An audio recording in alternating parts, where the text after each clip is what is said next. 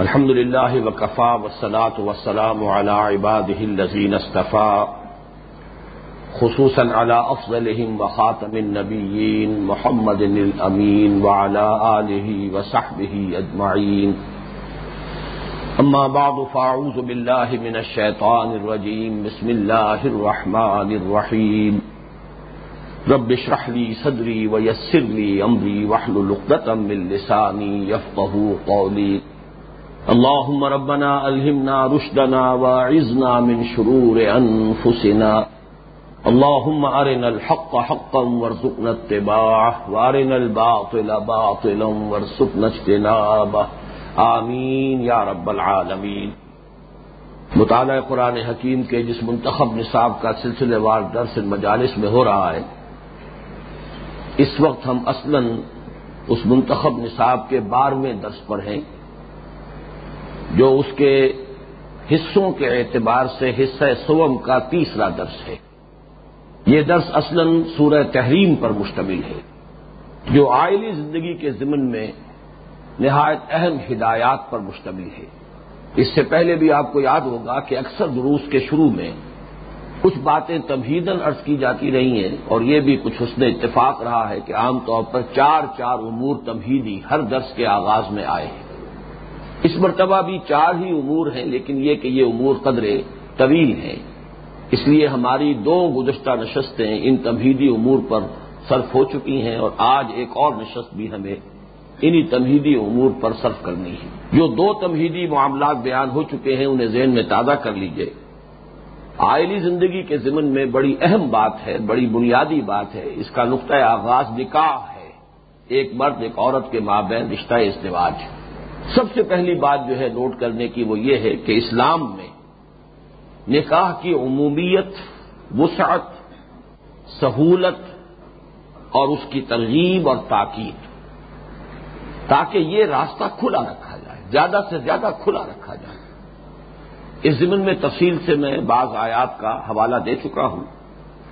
یہاں خلاصہ اس کا پھر نوٹ کر لیجیے کہ اصل میں نکاح اور زنا یہ ایک دوسرے کے برعکس بھی ہیں اور ان کے مابین ایک ریسی پروکل نسبت ہے اکسی ترتیب ہے۔ کسی معاشرے میں اگر نکاح کا راستہ کھلا ہوگا، آسان ہوگا، اس میں رکاوٹیں نہیں ہوں گی، خود بخود زنا کا راستہ تنگ ہو جائے اور پھر بھی اگر کوئی شخص زنا کے اس تنگ راستے میں گھستا ہے، اس گلی میں، متعفن گلی میں، اس کا مطلب یہ ہے کہ اس کی اپنی فطرت کے اندر خباست ہے اور وہ بدترین سزا کا مستحق ہے۔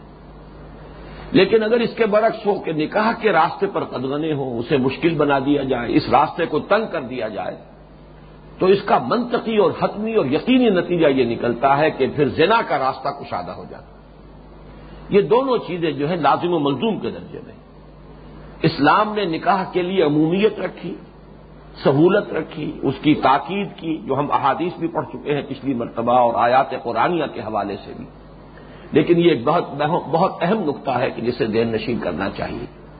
جو بھی آئلی نظام کا فلسفہ ہے قرآن کا، اس میں اس سے بڑی بنیادی اہمیت حاصل ہے۔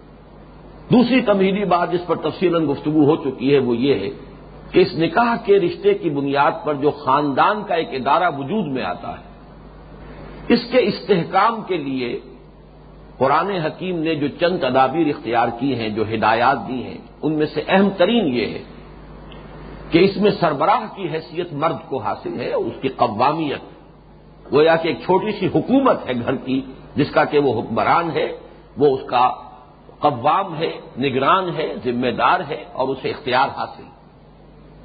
اس لیے کہ کوئی بھی ادارہ اجتماعی ہو، اگر اس میں اگر جو سربراہ ہے، اس کی حیثیت جو ہے مشکوک ہو، مزمحل ہو، متزلزل ہو، یا یہ کہ ایک سے زائد سربراہ ہو جائیں، برابر کے اختیار رکھنے والے دو یا دو سے زائد جو ہے سربراہ ہو، اس کا منطقی نتیجہ یہ نکلے گا کہ وہاں نظم نہیں رہے گا، فساد ہوگا۔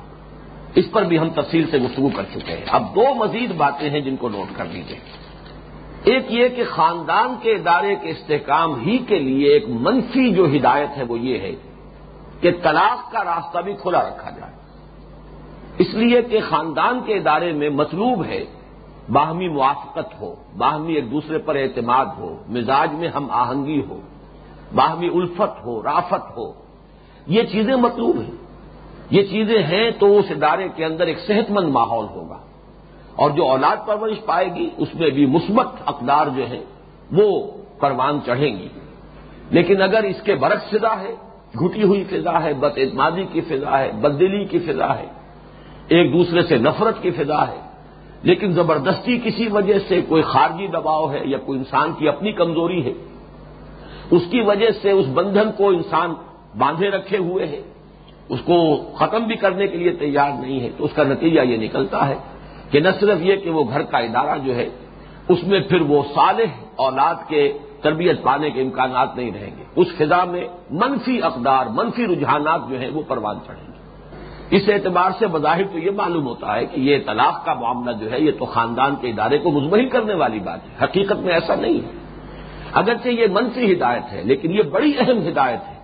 اس لیے کہ اگر اس راستے کو کھلا نہ رکھا جائے، تو بھی اس خاندان کے ادارے میں جو مطلوب کیفیات ہیں، وہ پیدا نہیں ہوگی، بلکہ اس کے برعکس کیفیات جو ہے وجود میں آ جائیں گی۔ اس کے ذمن میں آج میں چاہتا ہوں کہ ذرا تفصیل سے سمجھ لیں۔ کہ اگرچہ یہ صحیح ہے کہ اس طلاق کو شریعت میں اب غزل حلال قرار دیا گیا ہے۔ حلال ہے، پسندیدہ نہیں ہے۔ تاکید ہے، جس حد تک بھی کر سکو، نباہ کی کوشش کرو۔ اور اس میں اس پہلو کو خاص طور پر فرض کیجیے کسی کو کسی بھی وجہ سے بیوی ناپسند ہے۔ تو قرآن مجید میں ترغیب دی گئی ہے کہ دیکھو، اس میں کوئی دوسرا پہلو۔ فرض کیجیے کوئی خاتون شکل و صورت کے اعتبار سے اگر کسی درجے میں کم ہے ان میں ہو سکتا ہے سیرت کا کوئی پہلو جو ہے، اس کی کوئی ذہانت ہے، اس کے اندر کوئی اور پہلو جو ہے شخصیت کا، وہ ایسا ہو کہ جو قابل قدر ہو، اس پر اپنی توجہ کو مرکوز کرو اور کوشش کرو کہ وہ اس بندھن کو برقرار رکھو۔ اس کی تاکید موجود ہے۔ لیکن یہ کہ اگر شکل یہ بن جائے کہ کسی طرح بھی موافقت نہیں ہو رہی، طبیعت کے اندر جو ہے، وہ موافقت کا اور رجحان کا معاملہ جو ہے، وہ پیدا نہیں ہو پا رہا تو پھر اس بندھن کو کھول دینا زیادہ مناسب ہے، بجائے اس کے کہ اس کو زبردستی باندھ کر رکھا جائے۔ چنانچہ سب سے پہلے تو میں آپ کو وہ حدیث سنا دیتا ہوں ان محارب نے جسا رضی اللہ تعالی عنہ، ان رسول اللہ صلی اللہ علیہ وسلم قال، ما احل اللہ شعین اب غزہ الہ من الطلاق. اخرجہ ابو داود رحمہ اللہ۔ یہ سنن ابو داود کی روایت ہے کہ حضور نے فرمایا صلی اللہ علیہ وسلم کہ اللہ تعالی نے کوئی شے حلال نہیں کی جو اسے سب سے زیادہ ناپسند ہو، مگر طلاق۔ طلاق سے بڑھ کر کوئی شے ناپسندیدہ نہیں ہے، لیکن حلال ہے۔ یہی بات میں دوہرا رہا ہوں۔ ابغد الحلال تو ہے، لیکن حرام نہیں ہے ہے حلال۔ اس میں بڑے توازن کی ضرورت ہے۔ اور یہ انہی سے ایک روایت جو ہے، وہ حضرت ابن عمر رضی اللہ تعالی عنہما کے واسطے سے بھی مروی ہے۔ اور اس کے الفاظ ذرا مختلف ہیں۔ ابغد الحلال اللہ طلاق حلال چیزوں میں اللہ تعالیٰ کو سب سے زیادہ ناپسند طلاق ہے۔ لیکن اب میں چاہتا ہوں کہ اس تصویر کا دوسرا رخ بھی آپ کو دکھا دوں۔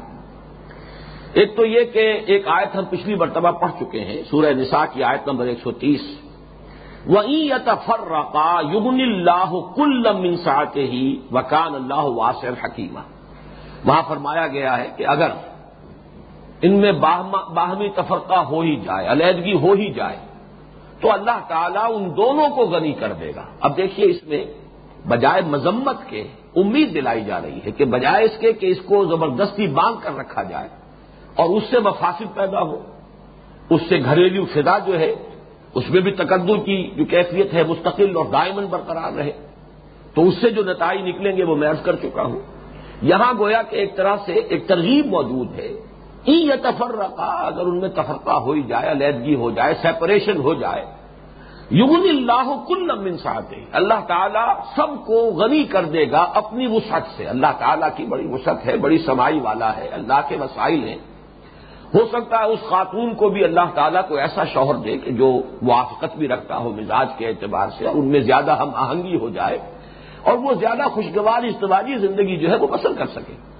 اور شوہر کو بھی اللہ تعالیٰ کوئی ایسی بیوی عطا کر دے کہ پھر جو گھر کے اندر گھٹن کی فضا تھی وہ ختم ہو جائے۔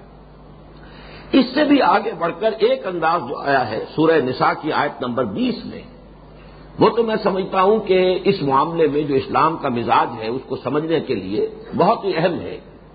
واقعہ یہ ہے کہ یہ اصولی طور پر بات سمجھ لیجیے کہ شریعت کا جو نظام بنا ہے، شریعت محمدی کا صاحب سلاط وسلام اس کا بنیادی خاکہ جو ہے وہ عرب کے جو رواجات موجود تھے پہلے سے، اصل وہی ہے۔ اس میں مائنس پلس کیا گیا ہے۔ جو چیزیں غلط تھیں انہیں نکال دیا گیا۔ جو چیزیں کم تھیں انہیں ایڈ کر دیا گیا۔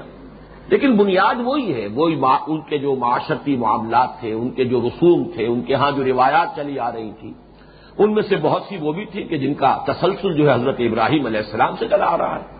اس لیے کہ ہیں تو بہرحال نسل ابراہیمی میں سے۔ حضرت اسماعیل کی اولاد ہے۔ اس اعتبار سے یوں سمجھیے کہ یہ جو بھی احکام آئے ہیں ان میں جو عرب کا مزاج تھا، اس کو ایک بنیاد کی اہمیت حاصل ہے۔ جیسے اب حج کا معاملہ آپ کو معلوم ہے، حج کا سلسلہ تسلسل کے ساتھ جاری تھا حضرت ابراہیم کے زمانے سے لے کر حضور کے زمانے تک۔ حالانکہ اندازن جو ہے، کوئی ڈھائی ہزار برس کا اور نہ کم سے کم دو ہزار برس کا فصل ہے۔ لیکن یہ سلسلہ تو جاری رہا۔ اب اس میں جو غلط چیزیں شامل ہو گئی وہ کاٹ دی گئی۔ جو چیزیں انہوں نے چھوڑ دی تھی، عرفات نہیں جاتے تھے۔ یہ کہتے تھے قریش کہ بس ہماری یہ خاص حیثیت ہے، ہم تو مینا ہی تک جائیں گے، عرفات جانا دوسروں کے لیے ہے۔ اس کی نفی کر دی گئی۔ لیکن یہ کہ باقی ڈھانچہ وہی کا وہی برقرار ہے۔ اسی طریقے سے معاشرتی ڈھانچے میں بھی جو مزاج تھا عرب کا اور جو آج تک برقرار ہے، کہ شادی کے معاملے میں جس کو ایک matter of the fact type معاملہ، یہ ایک معاہدہ ہے۔ انسان کی ایک ضرورت ہے، جیسے اس کو غذا چاہیے، ایسے ہی اس کے جو بھی شہوت کا ایک تقاضا ہے، اس کو بھی اپنی تسکین چاہیے۔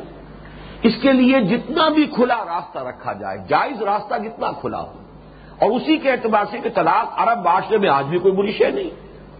طلاق کا ہو جانا کوئی ایسی بات نہیں ہے کہ کوئی بہت بڑی گالی دے دی گئی کسی کو، بلکہ یہ کہ وہ ان کے ہاں گویا کہ معروف رواجات کے اندر ہے اور اسی طریقے سے متعلقہ، ایسا نہیں سمجھا جاتا تھا کہ یہ متعلقہ ہے تو یہ گویا کہ بڑی عیبدار خاتون ہے، اب اس کے لیے نکاح کہاں سے ہوگا، رشتہ کون کرے گا اس سے؟ یہ تمام چیزیں مل جل کر در حقیقت جسے آپ کہتے ہیں ایک پیکج بنتا ہے کہ جس معاشرے میں یہ کیفیت ہوگی، نکاح آسان بھی ہے، اور اس کو ایسا نہ سمجھا جائے کہ بس یہ تو اب قیامت تک کے لیے ایک ایسا بندھن بن گیا ہے کہ جس کے کھلنے کا کوئی سوال ہی نہیں۔ چاہے جو مطلوب فضا درکار ہے اور جو اس کے اصل مقاصد ہیں تسکنو الحا گھر میں جو ہے، ایک فضا جو ہے، ایسی برقرار ہو، باہمی اعتماد اور محبت کی اگر یہ نہیں ہو رہا ہے تو پھر یہ کہ اس کو کھول دینا اس بندھن کو، یہ زیادہ گویا کہ مناسب ہے۔ بنسبت اس کے کہ زبردستی اس کو باندھ کر رکھا جائے۔ اس کے ذمن میں اب میں آپ کو ایک آیت سنا رہا ہوں، سورہ نساہی کی آیت نمبر بیس ہے۔ وہ ان ارب تم استبدال زوجن مکانہ زوجن وہ آتے تم اہدا ہن کنتارن فلا تاخذ منہ شیخا اگر تم ارادہ کر ہی لو ایک بیوی کی جگہ دوسری بیوی لانے کا۔ اب یہاں الفاظ پر غور کیجیے معلوم ہوا کہ یہ کوئی مسئلہ اتنا بڑا نہیں ہے، یہ کوئی اتنا اہمیت والا معاملہ نہیں ہے۔ فرض کیجیے کسی وجہ سے ایک بیوی سے طبیعت نہیں مل رہی ہے اور طبیعت کے اندر اس کی جانب و رجحان نہیں ہے کہ جو درکار ہے۔ تو ان عرب تم استبدال زوجن، مکان زوجن۔ اگر تم ارادہ ہی کر لو ایک بیوی کی جگہ دوسری بیوی لانے کا، تو اگر تم نے اسے ڈھیروں سونا بھی مہر میں دیا تھا، تو اب تم اس سے کچھ شے واپس لینے کے حقدار نہیں۔ یہاں اصل حکم تو یہ ہے۔ کہ اگر کسی بیوی کو طلاق دی جائے تو جو بھی مہر اسے ادا کیا گیا ہے، اس میں سے کوئی شے واپس لینے کا وہ طلاق دینے والا شوہر جو ہے وہ حقدار نہیں۔ لیکن یہاں الفاظ جو آئے ہیں، اس سے اس کی طرف اشارہ ہو رہا ہے۔ وہ ان ارد تم استبدالہ زوجن مکانہ زوجن اگر تمہارا ارادہ ہو ہی جائے، فیصلہ کر ہی لو، اول تو کوشش کرو۔ ہو سکتا ہے آسان تک رہو شعین وہ خیر الکو ہو سکتا ہے کوئی شے تمہیں ناپسند ہو، لیکن اسی میں تمہارے لیے یہ الفاظ بھی آئے ہیں اسی آیت سے قبل۔ کہ اللہ نے تمہارے لیے اس میں خیر کثیر رکھ دیا ہو۔ اگر اللہ پر اعتماد کرتے ہوئے اپنی قلبی کیفیات اور اپنے احساسات کو صحیح رخ پر ڈھال سکتے ہو، تو مطلوب ہے کہ اس بندن کو باندھے رکھو۔ لیکن اگر کسی وجہ سے معاملہ اتنا شدید ہو جائے کہ وہ مناسبت تباہ پیدا نہیں ہو رہی ہے، تو پھر اس گراہ کو باندھے رکھنا مناسب نہیں ہے، اس کو کھول دینا مناسب۔ اب اس کے ذمن میں میں آپ کو ایک اور حدیث سنا رہا ہوں۔ یہ حدیث قاضی ابو بکر احمد ابن علی الرازی الجساس رحمت اللہ علیہ۔ یہ ایک مفسر قرآن ہے اور بعض تفسیریں جو لکھی گئی ہیں قرآن حکیم کی، ان کا عنوان ہے احکام القرآن۔ یعنی تمام آیات کی تفسیر انہوں نے کی ہے۔ ابن عربی کی بھی ہے ایک احکام القرآن اور ایک یہ جساس کی ہے۔ یہ دو مشہور تفسیریں۔ ہیں صرف انہی آیات کی تفسیر جن سے کوئی شرعی حکم نکلتا ہو فقہی حکم۔ اب قرآن مجید میں آپ کو معلوم ہے کہ قصے بھی ہیں، پچھلے حالات بھی ہیں، آخرت کے احوال بھی ہیں، ایمان کے مباحث بھی ہیں۔ اب یہ تمام چیزیں وہ ہیں کہ جن سے کوئی فقی احکام احکام شریعت جو ہے وہ نہیں نکلتے۔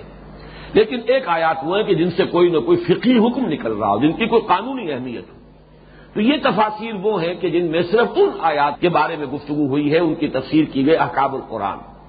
تو یہ قاضی جساس فرماتے ہیں آیت مدائنہ جو ہے سورہ بقرہ کی آیت نمبر دو سو بیاسی، اس کی شرح میں۔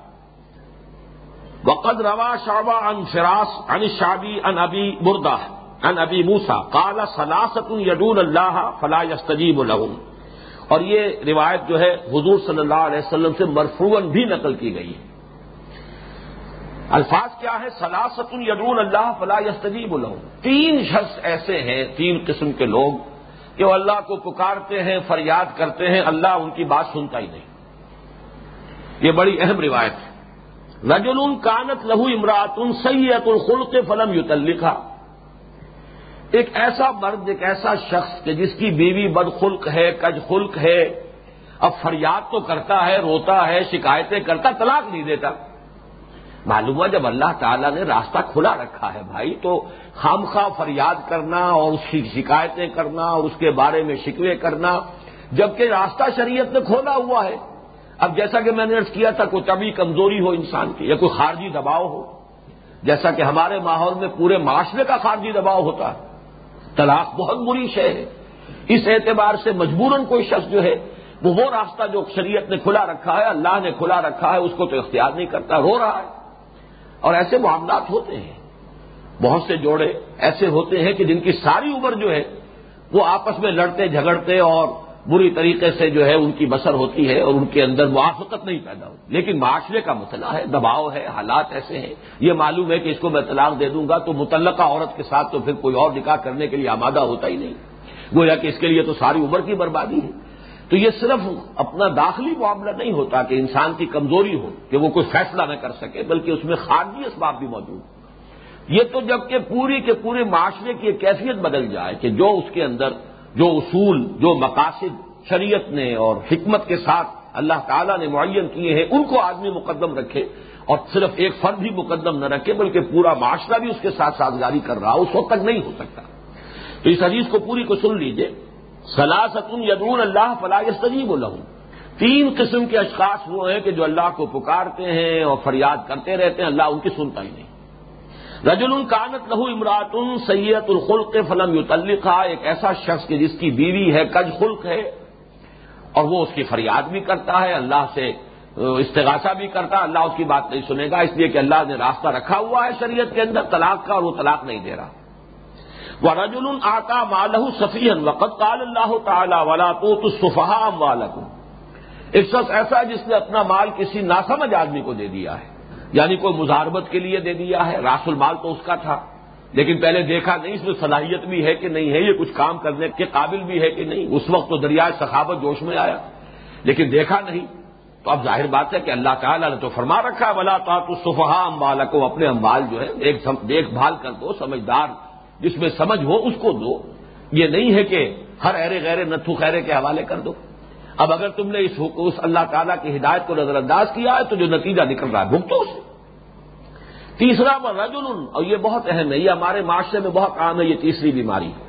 وہ رجل لہو اعلی رجل دین ولم شد علیہ بھی ایک ایسا شخص ہے کہ جس کا قرض کسی کے ذمے ہے، کوئی مقروض ہے، اور وہ ادا نہیں کر رہا۔ اب یہ چیخ رہا ہے، چلا رہا ہے۔ لیکن اس نے قرض دیتے ہوئے وہ نہ لکھوائی تحریر، نہ گواہ بنایا کسی کو۔ جبکہ آیت مدائنہ کے تحت چونکہ یہ حدیث آئی ہے، یہ روایت آئی ہے، اس لیے وہاں تو حکم ہے کہ جب تمہارے مابین کوئی مدائنت کا معاملہ تدائن تم بے دین فختبو ہو علاج مسمہ اگر کوئی قرض کا معاملہ ہو رہا ہو تو اسے لکھو اور اس پر گواہ بناؤ دو دو مرد تم میں سے، اور اگر دو مرد نہ ہو تو ایک عورت، دو عورتیں اور ایک مرد۔ یہ گواہ، یہ حکم اللہ نے دے رکھا ہے۔ لیکن ہمارے ہاں یہ ہوتا ہے کہ صاحب کیا کریں، دوست ہے، فلاں ہے، جاننے والا ہے، اب یہ کیا؟ بے اعتمادی کا معاملہ کیا جائے؟ ایک بڑے بزرگ کے ساتھ میرا یہ واقعہ پیش آ گیا تھا کہ اسی قسم کا معاملہ تھا۔ میں نے ان سے کہا کہ تحریر دے دیجیے۔ تو ناراضگی کے ساتھ کہا کہ کیا مجھ پر اعتماد نہیں ہے؟ میں نے کہا آپ پر پورا اعتماد ہے لیکن اللہ کا حکم ہے۔ تو پھر خاموش ہو گئے اور پھر انہوں نے وہ تحریر لکھ دی۔ یہ اللہ کا حکم ہے۔ ادا تدائن تم بدین علاج مسمہ فتبو ہو اور اس میں کس قدر لمبی آیت، غالباً قرآن مجید کی طویل ترین آیت جو ہے وہ آیت دین ہے. اب جب آپ کا معاملہ ہو رہا ہے تو اللہ کا حکم پیچھے، آپ کی مروت جو ہے وہ اس سے فائق ہے. آپ کا اعتماد، حسن زن، آپس کی محبت، یہ گویا کہ اللہ کے حکم سے فائق ہو گئی اب ہوتے رہیے. اللہ تعالیٰ آپ کی فریاد نہیں سنے گا، اس لیے کہ آپ نے اللہ کے حکم کو نظر انداز کیا. تو یہ جو تین چیزیں ہیں، یہ بڑی اہم ہے کہ ہماری معاشرت میں عام طور پر ہم لوگ ان چیزوں کا خیال نہیں کرتے۔ اس وقت میں نے کوٹ کیا ہے اس کو اس اعتبار سے کہ طلاق کے بارے میں بھی ہمارے ہاں جو تصورات ہیں، در حقیقت وہ شریعت کے مزاج کے ساتھ مناسبت نہیں رکھتے۔ اگرچہ اس میں کوئی علیحدہ کسی شخص کے لیے کوئی قدم اٹھانا ممکن نہیں ہے، اس لیے کہ معاشرے کی من حیث المجموع جو فضا ہے، اسے کسی نہ کسی درجے میں انسان کو پیش نظر رکھنا ضروری ہوتا ہے۔ لیکن یہ کہ جب ہم غور کر رہے ہیں اس پر کہ اسلام کا آئلی نظام کیا ہے، اور اس نے کون کون سے رستے کھلے رکھے، اب میں اس سے آگے بڑھ کر آپ کے سامنے رکھ رہا ہوں۔ طلاق کا معاملہ تو یہ ہے، اس کے بارے میں یہ بات جان لیجیے کہ یہ جو آیت ہم نے پچھلی مرتبہ پڑھی تھی کہ ولی الجال علیہ درجہ عورتوں پر مردوں کو ایک درجہ فضیلت کا حاصل ہے، اور یہ تبھی آیت تھی، ابھی سورہ بقرہ میں اس مضمون کو شروع کیا گیا تھا اس آیت سے۔ کسی کا کا ایک مظہر یہ ہے کہ طلاق میں مرد کو تو یہ اختیار ہے کہ وہ جب چاہے طلاق دے دے۔ اگر غلط دے گا، اللہ کے ہاں جواب دہی ہوگی، پکڑا جائے گا۔ اگر ظلم کیا ہے اس نے، اور بغیر کسی سبب کے طلاق دی۔ لیکن یہ کہ اس کا اختیار ہے اللہ بے ید ہی اقدت النکاح۔ یہ گراہ جو ہے نکاح کی، یہ مرد کے ہاتھ میں جب چاہے کھول دے۔ قانونی اختیار یہ یہ اخلاقی تعلیم علیحدہ ہے۔ لیکن یہ کہ عورت جو ہے وہ خود طلاق نہیں دے سکتی، طلاق حاصل کر سکتی ہے۔ اس کا نام خلا ہے۔ اور اس خلا کے معاملے میں یہ ہے کہ جہاں طلاق کا معاملہ ہوگا تو جو بھی مہر تھا وہ پورا دینا پڑے گا اور دے دیا ہے تو واپس کچھ نہیں لے سکتے۔ لیکن جہاں عورت خلا لے رہی ہے، بیوی خلا کر رہی ہے، تو اس سے پھر اپنے کل کا کل بھی ہو سکتا ہے۔ شوہر کے ساتھ پورا مہر میرا واپس کرو، تب میں تمہیں طلاق دوں گا، فارغ کروں گا۔ طلاق کے معنی کہ آزاد کر دینا۔ یعنی قید نکاح میں میرے تم ہو، مجھے تم پر اختیار حاصل ہے۔ میں تمہیں آزاد کروں گا تو اس کی قیمت یہ کہ جو میں نے مہر تمہیں دیا تھا واپس کرو۔ عام طور پر یہ کہ نصف مہر پر معاملہ ہوتا ہے وہ زیادہ صحیح ہے، لیکن یہ کہ اگر کوئی شوہر اڑ جائے تو وہ پورا کا پورا جو ہے مہر اس کا تقاضا بھی کر سکتا ہے۔ البتہ اس میں یہ ہے کہ قاضی کے تھرو بھی یہ بات ہو سکتی ہے، یا خاندان کے بزرگوں کے تھرو ہو سکتی ہے عدالت کے ضروری ہو سکتی ہے۔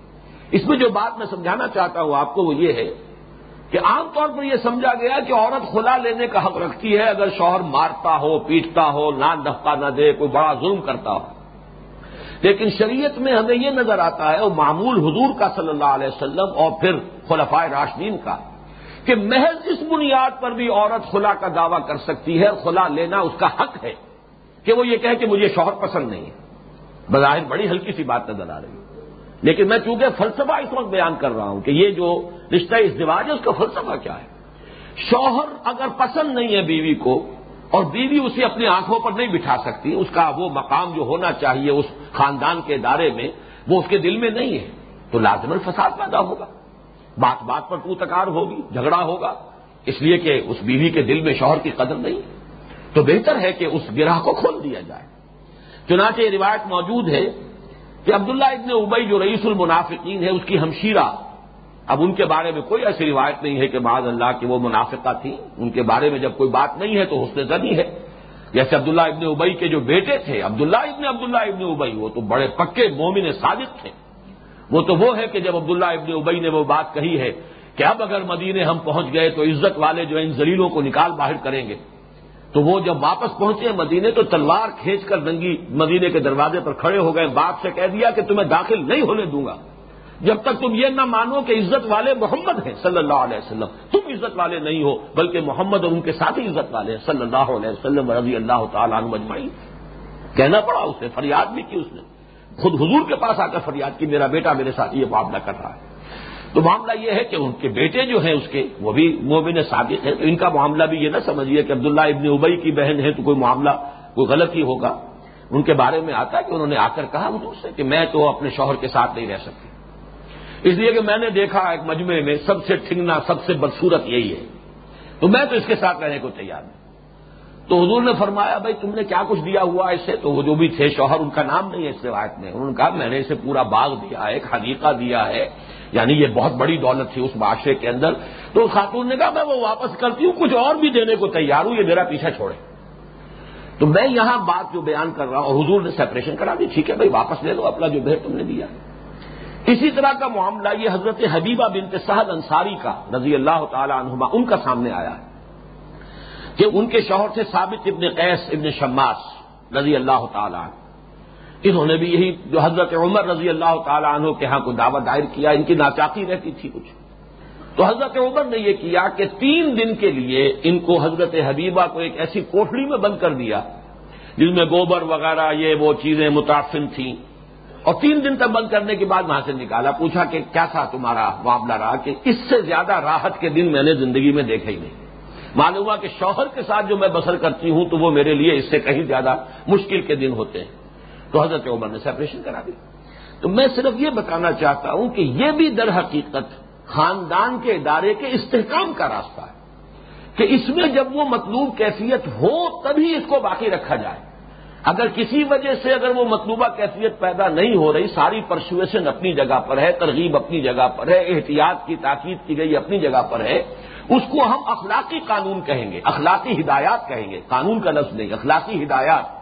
لیکن قانون یہی ہے کہ اگر نہیں بن رہی ہے، موافقت نہیں ہے، مفاہمت نہیں ہے، ایک دوسرے سے محبت نہیں ہے، ایک دوسرے کی قدر نہیں ہے نگاہوں میں، تو اس بندھن کو کھول دو، اس کا کھول دینا زیادہ مناسب ہے۔ اور زیادہ مفید ہے بنسبت اس کے کہ زبردستی اس کو باندھ کے رکھا جائے۔ اس معاملے میں عیسائیوں سے بہت بڑی غلطی ہوئی ہے۔ اور غلطی کی بنیاد یہی ہے کہ اخلاقی تعلیم کو انہوں نے قانون کا درجہ دے دیا۔ اخلاقی تعلیم تو جیسا کہ میں نے آپ کو حدیث سنا دی ابغد الحلال اللہ طلاق طلاق کو اللہ تعالیٰ کے نزدیک حلال چیزوں میں سب سے زیادہ ناپسند ہے۔ اور حضرت مسیح علیہ السلام کا جو بڑا مشہور باز ہے، پہاڑی کا باز سرمن آف دی ماؤنٹ جو میرے نزدیک، میری نگاہ میں آج تک اس سے زیادہ مؤثر واز میرے علم میں نہیں ہے۔ واقعہ یہ ہے کہ واز جو ہے، چوٹی کے واز ہیں حضرت مسیح علیہ السلام کے، جو کہ انجیل کے اندر موجود ہیں۔ بہرحال وہ اس میں یہ الفاظ بھی آئے ہیں اور لیکن پہلے یہ کہا ہے انہوں نے کہ دیکھو، جہاں تک شریعت کا تعلق ہے don't think I have come to destroy law law اپنی جگہ رہے گا، وہ تو شریعت موسوی ہے۔ شریعت موسوی میں طلاق ہے، جیسے کہ طلاق ہے شریعت محمدی میں صلی اللہ علیہ وسلم۔ لیکن یہ کہ خام خواہ طلاق دے دینا جس قدر بری شے ہے، اس کی مذمت میں انہوں نے کچھ باتیں کہی کہ اگر تم اپنی بیوی کو طلاق دو گے تو گویا کہ اس سے زنا کراؤ گے تم۔ مطلب یہ کہ اگر تم نے اس کو طلاق دے دی اور وہ بیچاری بے آسرا رہ گئی اور اس کی وجہ سے وہ کسی بد اخلاقی کے اندر مرتکب ہوئی، بے راہ ہو گئی، تو گویا کہ تم پر ذمہ داری ہوگی اس کی بدکاری کی۔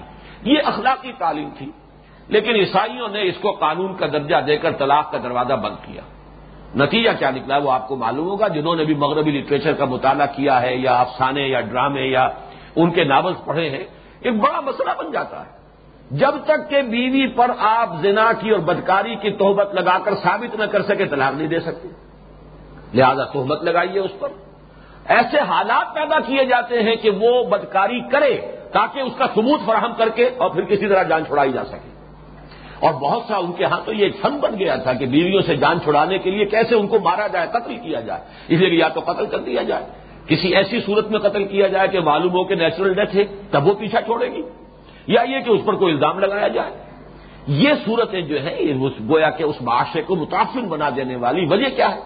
وہی جو قانون کا معاملہ ہے اور جو اخلاقی تعلیم ہے، اس میں اگر امتیاز نہیں ہوگا تو یہ اس کے نتائج نکل کر رہے ہیں یہ وہ مسئلہ ہے کہ جس کو اچھی طرح سمجھ لینا چاہیے اور یہ بہت سے معاملات میں ہے۔ جیسے قانونی تعلیم جو ہے وہ تو یہ ہے کہ آپ نے حلال ذریعے سے جو مال کمایا ہے وہ رکھیے، نصاب سے زائد ہو گیا ہے تو زکات دیتے رہیے۔ باقی آپ کے پاس مال جمع ہو جائے، وہ آپ کی اولاد کو وراثت میں منتقل ہو جائے گا۔ لیکن اخلاقی تعلیم یہ کہ اپنے پاس کچھ مال نہ رکھو، بلکہ یہ سلون کا مادہ ان سے کو لے یہ پوچھتے ہیں کہ کتنا خرچ کریں؟ کہہ دیجیے کہ جو بھی ضرورت سے زائد ہے خرچ کر دو۔ اللہ کی راہ میں دے دو، کیوں اپنے پاس رکھتے لیکن یہ اخلاقی تعلیم ہے قانونی نہیں ہے، قانونی تعلیم وہی ہے۔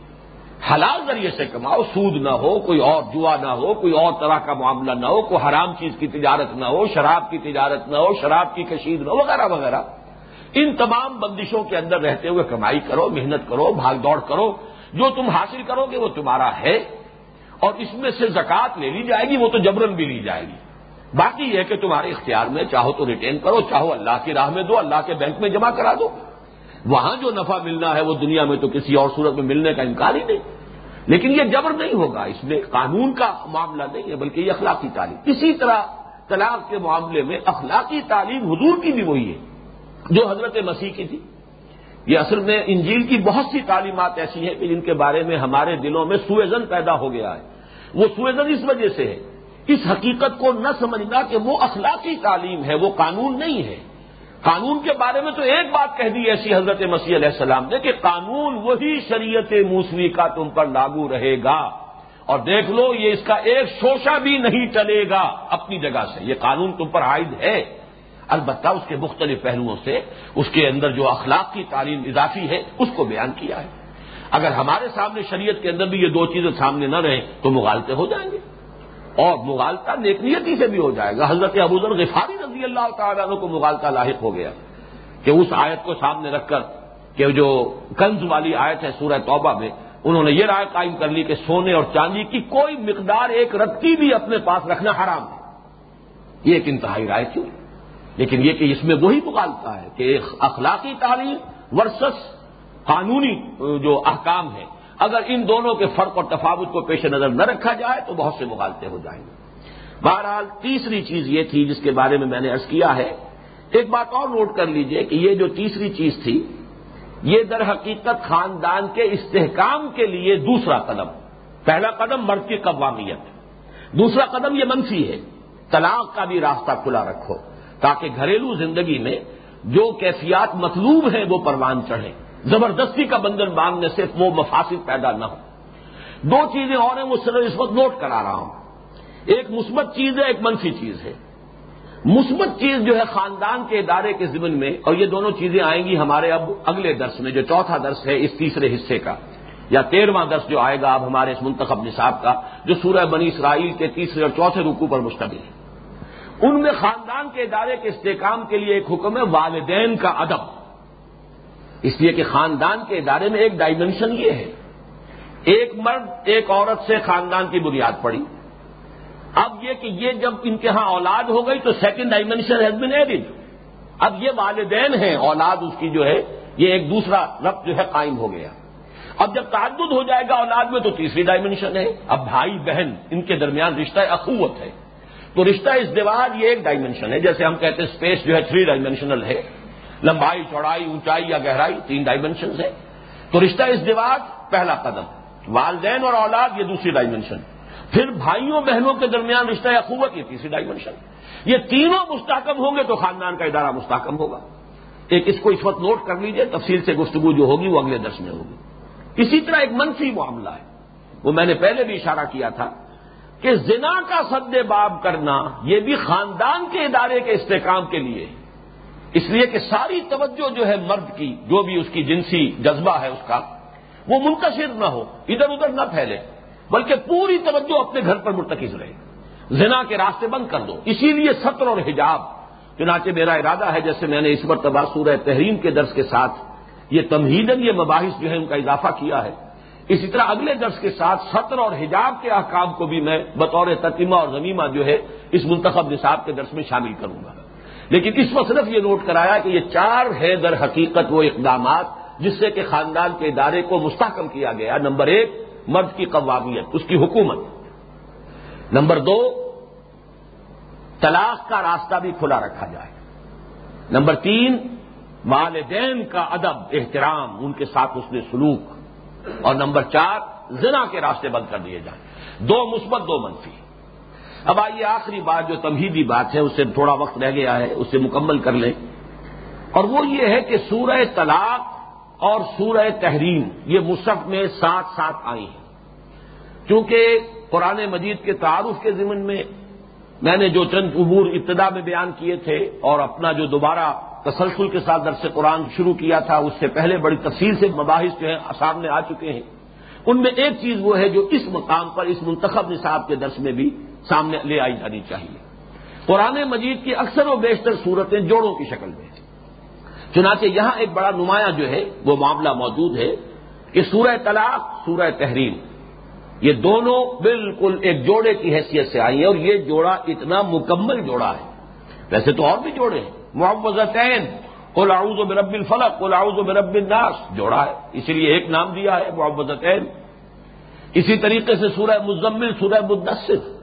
یا یو حل مزمل یا یو حل مدثر آغاز بالکل ایک ہے۔ دو باتیں آ رہی ہیں۔ ایک حضور صلی اللہ علیہ وسلم کے رات کا قیام اور دوسری میں دن میں جو تبلیغ کر دی ہے آپ کو اور تقبیر رب کی جو جد و جہد ہے۔ ایک رات کی صحیح اور جہد ہے اور ایک دن کی صحیح اور جہد ہے۔ اسی طریقے سے یہاں دیکھیے، ظاہری طور پر سورہ طلاق بھی بارہ آیات پر مشتمل، سورہ تحریم بھی بارہ آیات پر مشتمل۔ سورہ طلاق کے بھی دو رکو سورہ تحریم کے بھی دو رکو سورہ طلاق کی بھی پہلے رکو میں سات آئے تھے دوسری میں پانچ، سورہ تحریم میں بھی پہلے رکو میں سات آئے تھے دوسری میں پانچ۔ اور پھر دونوں کا آغاز یا یو النبی، یا یو النبی ہو ادا تلق تم النصاف تلقن عدت یا یو النبی ہو لما تو ہر اللہ تب تغی مرضات یہ تو ظاہری ہے کہ جو ان کے درمیان مناسبت ہے، مشابہت ہے قد و قامت بھی ایک ہے تعداد آیات بھی ایک ہے، دوسرے اور پہلے رکوع کے مابین نسبت دونوں کے اندر ایک ہے، دونوں کا آغاز جو ہے حضور سے ایک یعنی واحد کے سیزے میں براہ راست خطاب کرتے ہوئے ہو رہا ہے۔ جیسے یا یو المزمل، یا یو المدثر، دونوں کا مفہوم بھی ایک ہے۔ یا یو النبی، یا یو النبی۔ لیکن اس میں جو مانوی ربط ہے، وہ سمجھیے اصل میں کہ جوڑوں کے مابین مانوی ربط کی اصل اہمیت ہوتی ہے۔ وہ مانوی ربط کیا ہے؟ آئلی زندگی میں جو توازن اور اعتدال اور توافق اور مفاہمت ہونی چاہیے، وہ تو مطلوب ہے۔ لیکن اگر عدم توازن ہو جائے، یا عدم مفاہمت ہو جائے، یا عدم موافقت ہو جائے، یا یہ کہ یہ توازن اس صورت میں بدل جائے کہ توافق انتہائی ہو گیا، ایک حد اعتدال سے بڑھ گیا، مفاہمت اتنی ہو گئی کہ شریعت کے احکام ٹوٹنے لگے، یہ دو انتہائیں ہوں گی آئلی زندگی میں۔ اگر شوہر اور بیوی کے درمیان عدم موافقت ہے، مزاج کی ہم آہنگی نہیں ہے، مفاہمت نہیں ہے، اور اس کی انتہا کیا ہوگی؟ طلاق۔ طلاق کے ضمن میں ہدایات، وہ طلاق کیسے دی جائے؟ اس کے آداب کیا ہیں؟ اس کے کیا قوانین ہیں؟ اس کے لیے کیا کیا جو ہدایات ہیں ان کو سامنے رکھنا چاہیے؟ یہ سورہ طلاق میں آ گیا۔ دوسری انتہا کیا ہے؟ یہ اتنی گہری محبت ہو گئی ہے، اتنی دلجوئی ہو رہی ہے، ایک دوسرے کے جذبات کا اتنا پاس اور لحاظ ہو رہا ہے۔ کہ شریعت کے احکام ٹوٹ رہے ہیں۔ یہ وہ بات ہوگی جو سورہ تغابن میں آ چکی ہے کہ یا یو الزین عامن ان نمن ازواج کم و اولاد کم ادب الکم اس اعتبار سے تو گویا کہ ایک عداوت ہے، پوٹینشل دشمنی ہے۔ اس لیے کہ جہاں محبت ہے، وہ محبت گویا کہ کسی وقت چیلنج کر سکتی ہے اللہ کے احکام کو۔ اولاد کی محبت، بیویوں کی محبت۔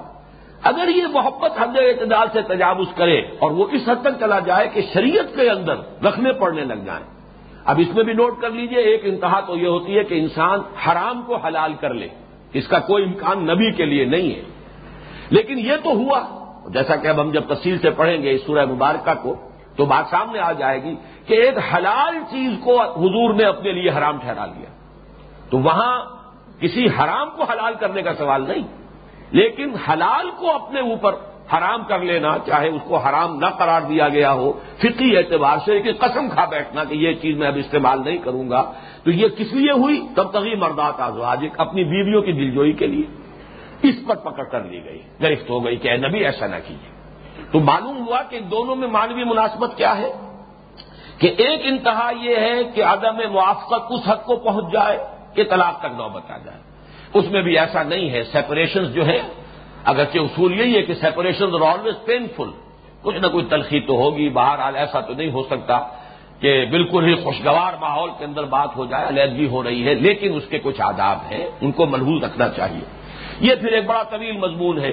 طلاق کے بارے میں طلاق حسن، طلاق احسن، طلاق بدعت، اس کی مختلف قسمیں ہیں۔